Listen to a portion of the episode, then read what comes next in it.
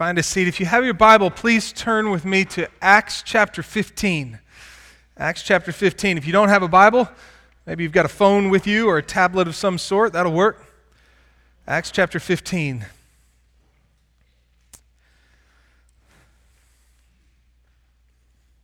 I don't have much of an intro this morning at all. I want us to jump right in, but maybe by way of intro, just say that this is the end of this particular section in the book of Acts. Uh, we, we've been tracing the growth of the gospel in the book of Acts. Its birth in 1 1 to 247, its birth in Jerusalem, its expansion in Jerusalem in 3 1 to 6 7, and then its extension 6 8 to 931, it extended into Judea and Samaria. From 932 to 1224, it extended all the way north to Antioch. And in this current section, from 1225 to 1605, the gospel extends into Asia Minor, or what we would call modern day Turkey. And so this is the last couple of paragraphs of this section as we draw it to a close. And if you've been around, you know that at the end of each of those sections, Luke gives us a progress report. And there's our progress report in 16:5. So the churches were being strengthened in the faith and we're increasing in number daily. At the same time, it's the launch of the second missionary journey.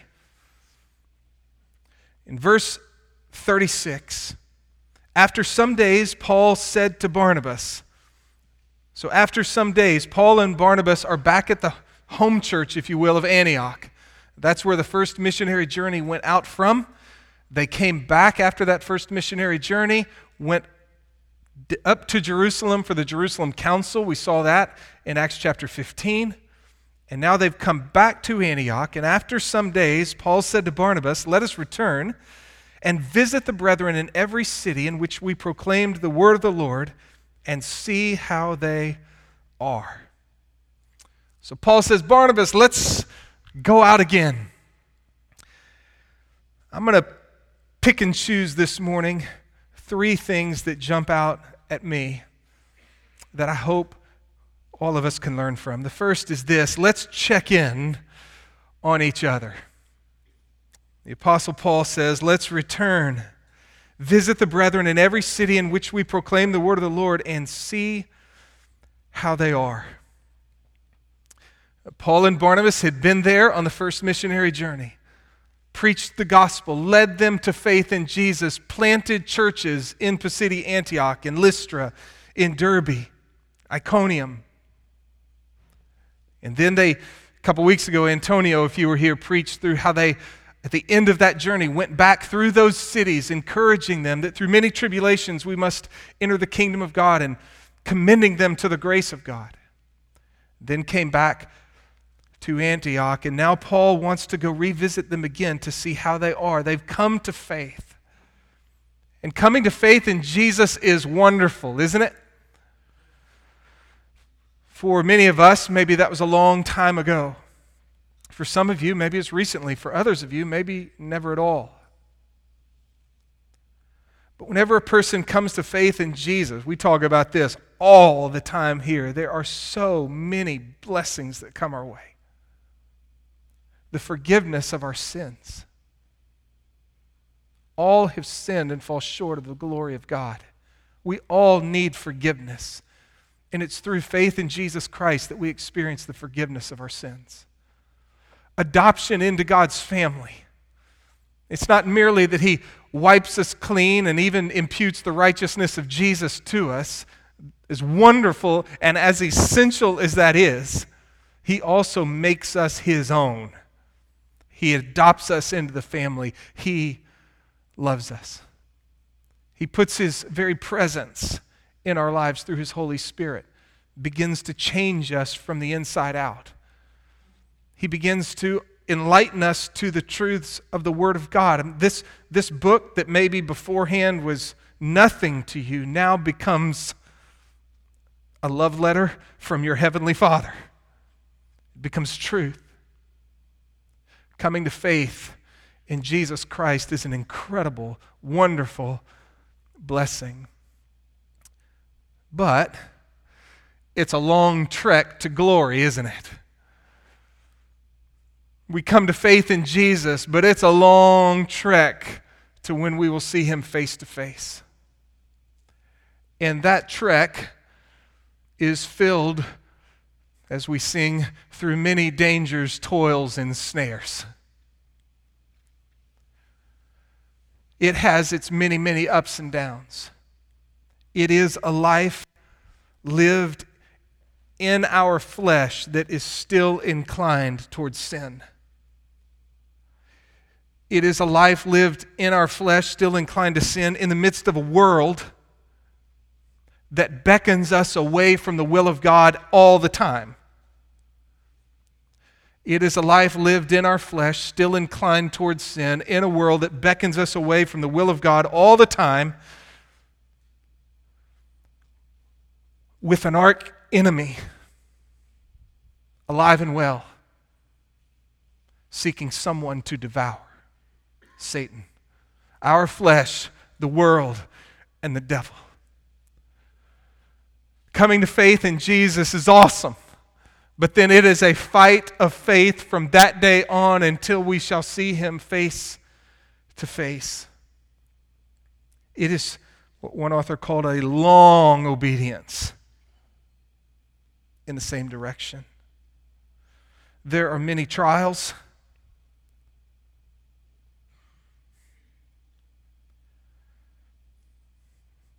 We could name them for a long time. And there are many temptations. It's hard. The life of faith is hard. It's difficult. It, it meets with many challenges and with many obstacles. And just as Paul had already told them on that initial follow up, through many tribulations, we must enter the kingdom of God. James would say, Consider it all joy, my brethren, when you encounter various trials. Maybe Paul knew, certainly he knew, that following Jesus isn't a bed of roses. And so he wants to go back and check on them. Let's go see how they are. And so I would just say to us, let's check on each other. You don't have to look around, but just consider who's sitting around you in front of you, behind you, next to you, across the room.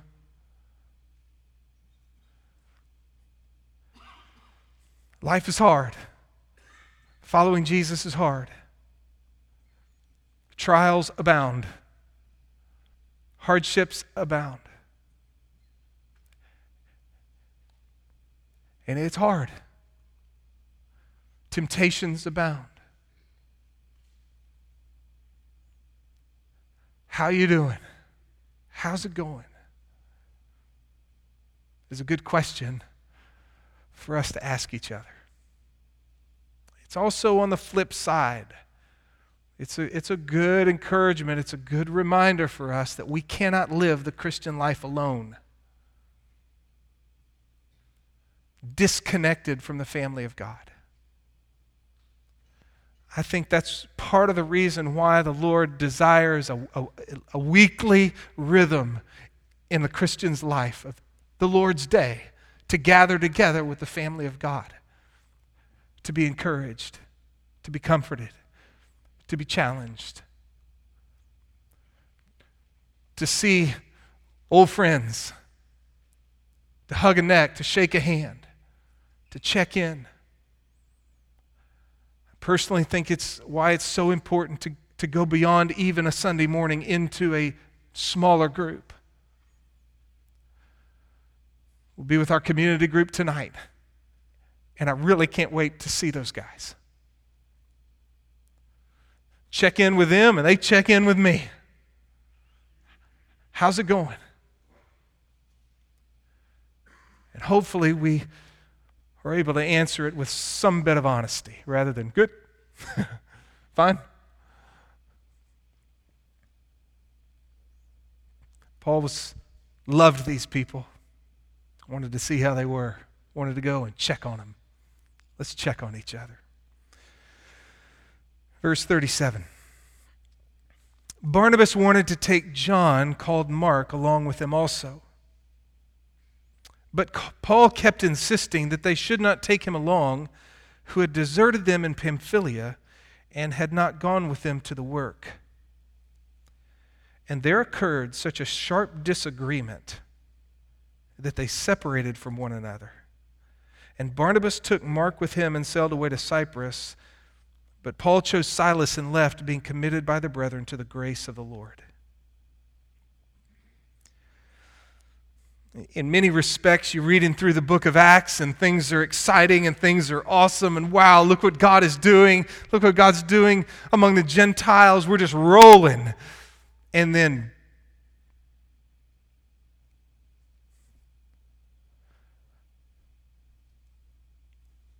What? Oh, man. Barnabas and Paul, sharp disagreement, separated from one another. What was this all about? Well, verse 37 Barnabas wanted to take John, called Mark, along with him also, but Paul kept insisting that they should not take him along, who had deserted them in Pamphylia and gone to the, and not gone with them to the work. If you want, turn back to chapter 13. Chapter 13 is the, is the beginning of the first missionary journey. And they set out from Antioch, Paul and Barnabas and John Mark. They sailed from Antioch to the island of Cyprus and did initial missionary work on the island of Cyprus. From there, they set sail from Cyprus, the island of Cyprus, north and in verse 13, now Paul and his com- companions put out to sea from Paphos, that's a city on the island of Cyprus, and came to Perga in, in Pamphylia. But John left them and return to Jerusalem. That's all we get. So there's been a lot of speculation as to why John Mark left. Some have thought maybe he was homesick. He was certainly younger than Barnabas and Paul. And some have wondered if he was homesick. His, apparently, he came from a well to do family. It was uh, his, his, his home that had the upper room where many, many of the Christians were gathering back in chapter 12 when Peter was arrested and Peter came, was released from imprisonment and came and found them praying. Well, they were in the upper room of John Mark's home. It was a large home, and some have just wondered whether or not he wanted to get home. Others have speculated maybe that he resented that Barnabas and Paul had now, if you will, become Paul and Barnabas, Paul taking a leading role in the missionary journeys. And why would that be something to John Mark? Well, Barnabas was his cousin. Some have wondered if he didn't like the fact that Paul was now assuming the place of leadership among this team. Others have wondered if he, being a loyal member of that Jerusalem church, and you can imagine that Jerusalem church would have been made up of mostly, predominantly Jewish people. And now Paul is bold in his policy to take the gospel to the Gentiles And the church up in Antioch of Jews and Gentiles together. That was pretty cool. And we went to the island of Cyprus. That's pretty neat because that was Barnabas, his cousin's home. Maybe he was okay with that. But now we're going north and we're going to Lystra, where when Paul and Barnabas perform a miracle, they worship Barnabas as Zeus and Paul as Hermes and offer sacrifices. This is Gentile territory, and some have wondered maybe John Mark was not up for that. Others, maybe. Whenever you, you leave Cyprus and you sail north and you hit those shores and you start heading north, Pisidia, Antioch, Lystra, Derbe, and the like, you're going up the Taurus Mountains. And that it would have been a stiff climb and that there would have been robbers throughout. The Apostle Paul mentions in 2 Corinthians 11, verse 26, that he, over the course of his ministry, in danger from robbers. And some have wondered if John Mark wasn't up for this. What other? We know that Paul, when they went on this first missionary journey and up into those mountains and up, that he was sick and that he had a fairly severe eye problem. And some have wondered if Mark thought it was foolish to keep pressing on. Whatever the reason, Luke uses a word describing how Paul felt in verse 38. Paul kept insisting that they should not take him along who had deserted them in Pamphylia. I'm going to sum it up like this and maybe explain a little further. Let's not, if, let's check on each other. But then maybe here's a lesson for us that sometimes hard for me, I know, and maybe for some of you. Let's not fear healthy conflict.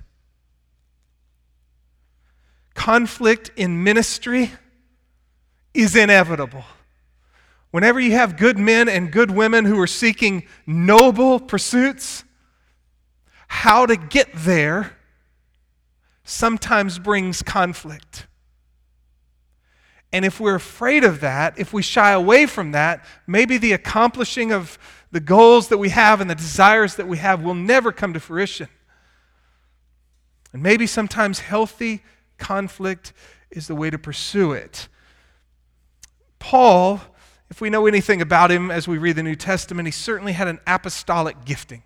He wanted to take the gospel where it had not been named. Uh, some have said that we'll recognize Paul when we get to heaven because he'll be the one with a flat nose from just running into closed doors.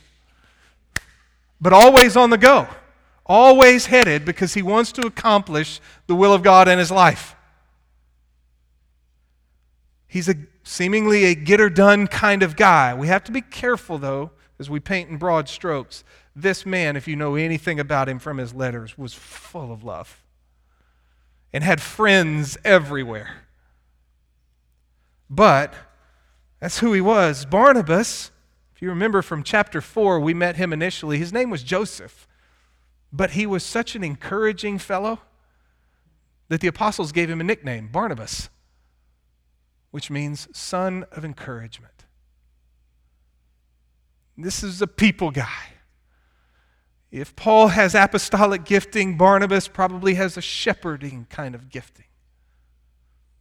If, if Paul is concerned with the work and its future, Barnabas maybe is concerned with the worker and his future. Ephesians 4 tells us that Jesus gave some as apostles, some as prophets, some as evangelists, some as pastors, shepherds, and some as teachers. He's given all kinds, and all of them necessary. That was chapter 4, verse 11. All of them necessary for chapter 4, verse 12, for the equipping of the saints for the work of the ministry.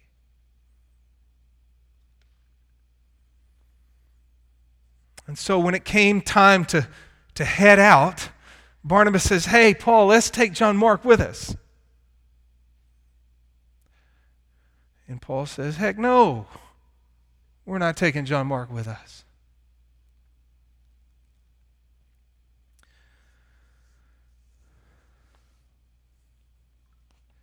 Was doctrinal error at stake? No. Was moral sin at issue? No. Was, if you will, ministerial focus or strategy?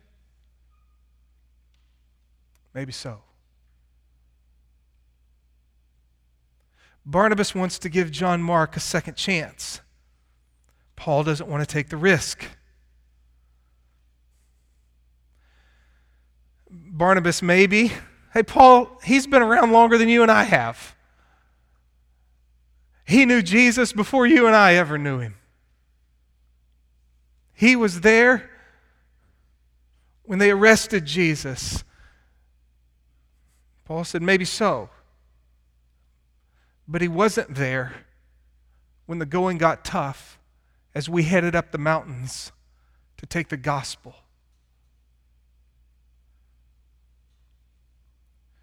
Look, Paul, He's family. I know he's, I know he's your cousin, Barnabas. And he's wounded, Paul. He wants to make it right. Well, maybe so. Barnabas, I, and I, I feel sorry for him, but he didn't pay the price. He didn't ante up. Leadership is something that you earn, Barnabas. You know that. I know, Paul. I know, I know, I know. Barnabas maybe said, Paul, I'll be watching over him. Maybe Paul responded, Well, you can't watch over him all the time. Barnabas has a great heart for John Mark, his family, but it's also Barnabas. You, you remember in the story whenever Paul was the great persecutor of the church, went to Damascus, got converted to Jesus Christ, eventually came back to Jerusalem, and all the Christians were scared to death of, of Paul because he'd been the great persecutor of the church, and they didn't want anything to do with Paul. And who was it that put his arm around Paul and said, Hey, everybody, he's one of us? That was Barnabas. He's the son of encouragement, and Barnabas wants to give old John Mark this second chance and maybe Paul had Proverbs 25 19 in mind. How's this for a proverb? Like a bad tooth. Ugh, know, a bad tooth. Or an unsteady foot is confidence in a faithless man in time of trouble.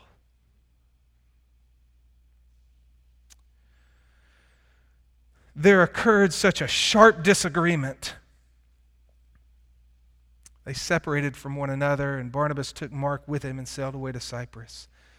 That word sharp disagreement is used a couple of other times, a few other times in the New Testament, and it means, and sometimes used of God's wrath. Dr. Darrell Bock, New Testament or scholar of Luke and Acts, said this was a major disagreement. But, he says, it led to a solid compromise. And he thinks that there's no blame to be assigned to either one, but that he appreciates Luke's realism into this circumstance. As I read through this, I thought about some reading that I had done, and maybe some of y'all will appreciate this and Maybe you won't. But Patrick Lencioni um, writes to help form strong teams, and he generally writes f- for business teams and the like, but oftentimes as well for nonprofits like churches and things. He believes, he wrote a very famous book called The Five Dysfunctions of a Team, that one of the five dysfunctions of a team of people is, number two actually, is fear of conflict fear of conflict. Let me just read a little bit of what he says here because when I read it, I go, that sounds to me what was going on with Paul and Barnabas. All great relationships, the ones that last over time, require productive conflict in order to grow. This is true in marriage, parenthood, friendship, and certainly business. Unfortunately, conflict is considered taboo in many situations, especially at work. And the higher you go, go up the management chain, the more you find people spending inordinate amounts of time and energy trying to avoid the kind of passionate debates that are essential to any great team. It is important to distinguish productive ideological conflict from destructive fighting and interpersonal politics. Ideological conflict is limited to concepts and ideas and avoids personality focused, mean spirited attacks. However, it can have many of the same external qualities of interpersonal conflict passion, emotion, frustration. So much so that an outside observer might easily mistake it for an unproductive discord. I wonder if sometimes you and I look at this and think, good night, this is terrible. And had you asked Paul and Barnabas about it, they would have said, What do you mean it was terrible? We're the best of buddies. It, there was nothing personal about it. Paul wasn't attacking my person, and I wasn't attacking Paul's person. We had a difference of agreement on how we were going, going, going to go about the next step.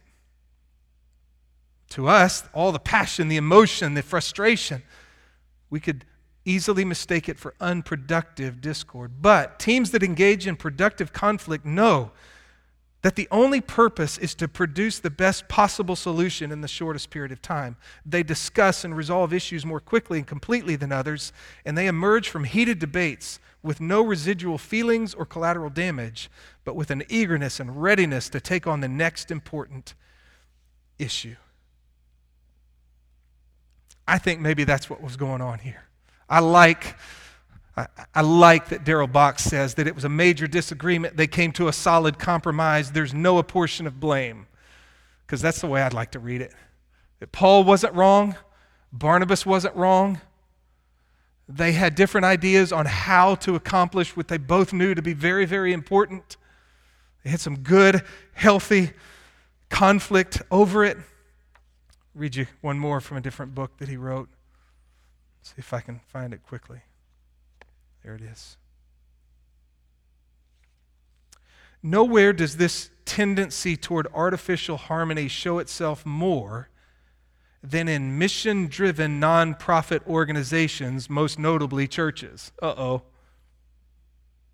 People who work in those organizations tend to have a misguided idea that they cannot be frustrated or disagreeable with one another. What they're doing is confusing being nice with being kind two people who trust and care about one another and are engaged in something important, that sure sounds like a mission driven nonprofit to me, should feel compelled to disagree with one another, sometimes passionately when they see things differently. After all, the consequences of making bad decisions are great. When leadership team members fail to disagree around issues, not only are they increasing the likelihood of losing respect for one another and, and, encountering destructive conflict later when people start griping in the hallways, they're also making bad decisions and letting down the people they're supposed to be serving. And they do this all in the name of being nice. Well, healthy teams disagree, they challenge, they question one another, all in the spirit of finding the best answer, discovering the truth, and making the best decisions. You've been in meetings like this, haven't you? For me, what a joy, what a joy, what a joy and a pleasure it is to, to be a part of the elder team with Forrest Bierkus and Aaron Doe and Chris Long and Chris Hollister and Brian Carey. Those men are passionate about us. They're passionate about the mission and they want to do right. And uh, you know, they talk about it gets uncomfortable sometimes. When, when, when somebody will make a point and somebody will go, I disagree. And you go, oh man, oh. And then you go, wait a minute, this is great. And they'll talk about it, and somebody else will jump in and say, yeah, I, I disagree with that. I agree with so. And boom, boom, boom, boom, boom. And, and from the outside, you could go, oh, yikes, that's uncomfortable. That's stressful. But the best decisions come out of that kind of thing, huh? Because it has nothing to do with being mad at each other or anything like that. It's how do we press forward into what God is calling us to be and do. And so let's fight some more around here. Y'all want to? No, no, no, no. Let's be nice. But I don't know, maybe we need to let's just Good night. I don't want to invite any more conflict into my life. I promise you. I don't want any more that I have to have. But again, I just like to see this as Paul was right and Barnabas was right too. Neither one of them was wrong. Just two different guys with two different giftings going, what's the best way to go about this? I think this way. Well, I disagree. Well, yeah, I disagree with you. Well, what about this? And let's, and then guess what? Boom. How about we do this? How about Barnabas? Why don't you take John Mark and y'all go back to the island of Cyprus? We were, that was where the mission started. And hey, Silas has just joined us. How about I'll take Silas with me and we'll go back and revisit these churches? That's a great idea. And 10 minutes ago, they weren't even thinking about that idea. 10 minutes ago, the idea was we're going to disagree over whether or not John Mark is going to join us as we both go here. And then all of a sudden, boom, through the hearty, healthy conflict, two missions are started. Five years later, Paul will write 1 Corinthians, and in 1 Corinthians 9, it's, it's a brief little statement, but he will speak glowingly, if you will, of Barnabas. I don't think there was anything, zero personal in here. And some years after that, Paul will write in Colossians chapter 4, and he will say of a young fellow, Colossians 4, Aristarchus, my fellow prisoner, because Paul's in prison in Rome, sends you his greetings, and also Barnabas' cousin Mark, about whom you received instructions. If he comes to you, welcome him. There's John Mark with Paul, visiting him when Paul's in prison in Rome. John Mark's there.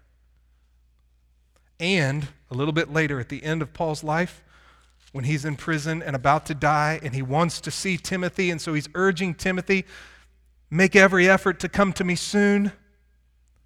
Only Luke is with me. Pick up Mark and bring him with you, for he's useful to me for service. And part of you wants to say, well, no, no thanks to you, Paul. It's because of the ministry of Barnabas taking this man and working with him and helping him. And so this man, John Mark, becomes a wonderful man of God, a wonderful servant of the Lord, and he's the one who writes the Gospel of Mark. And Paul would take Silas and go on that second missionary journey and revisit those churches and pick up Timothy. And then they would hear from the Lord, come over here and help us in Macedonia.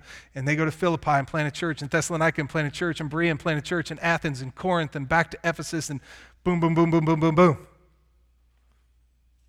God is working out his purposes. Real quick. We'll keep going. Verse 41 He was traveling through Syria and Cilicia, strengthening the churches. So that's, that's Paul and Silas. And now in chapter 16, Paul came also to Derbe and Lystra. So those were the churches, a couple of the churches planted on the first journey. And a disciple was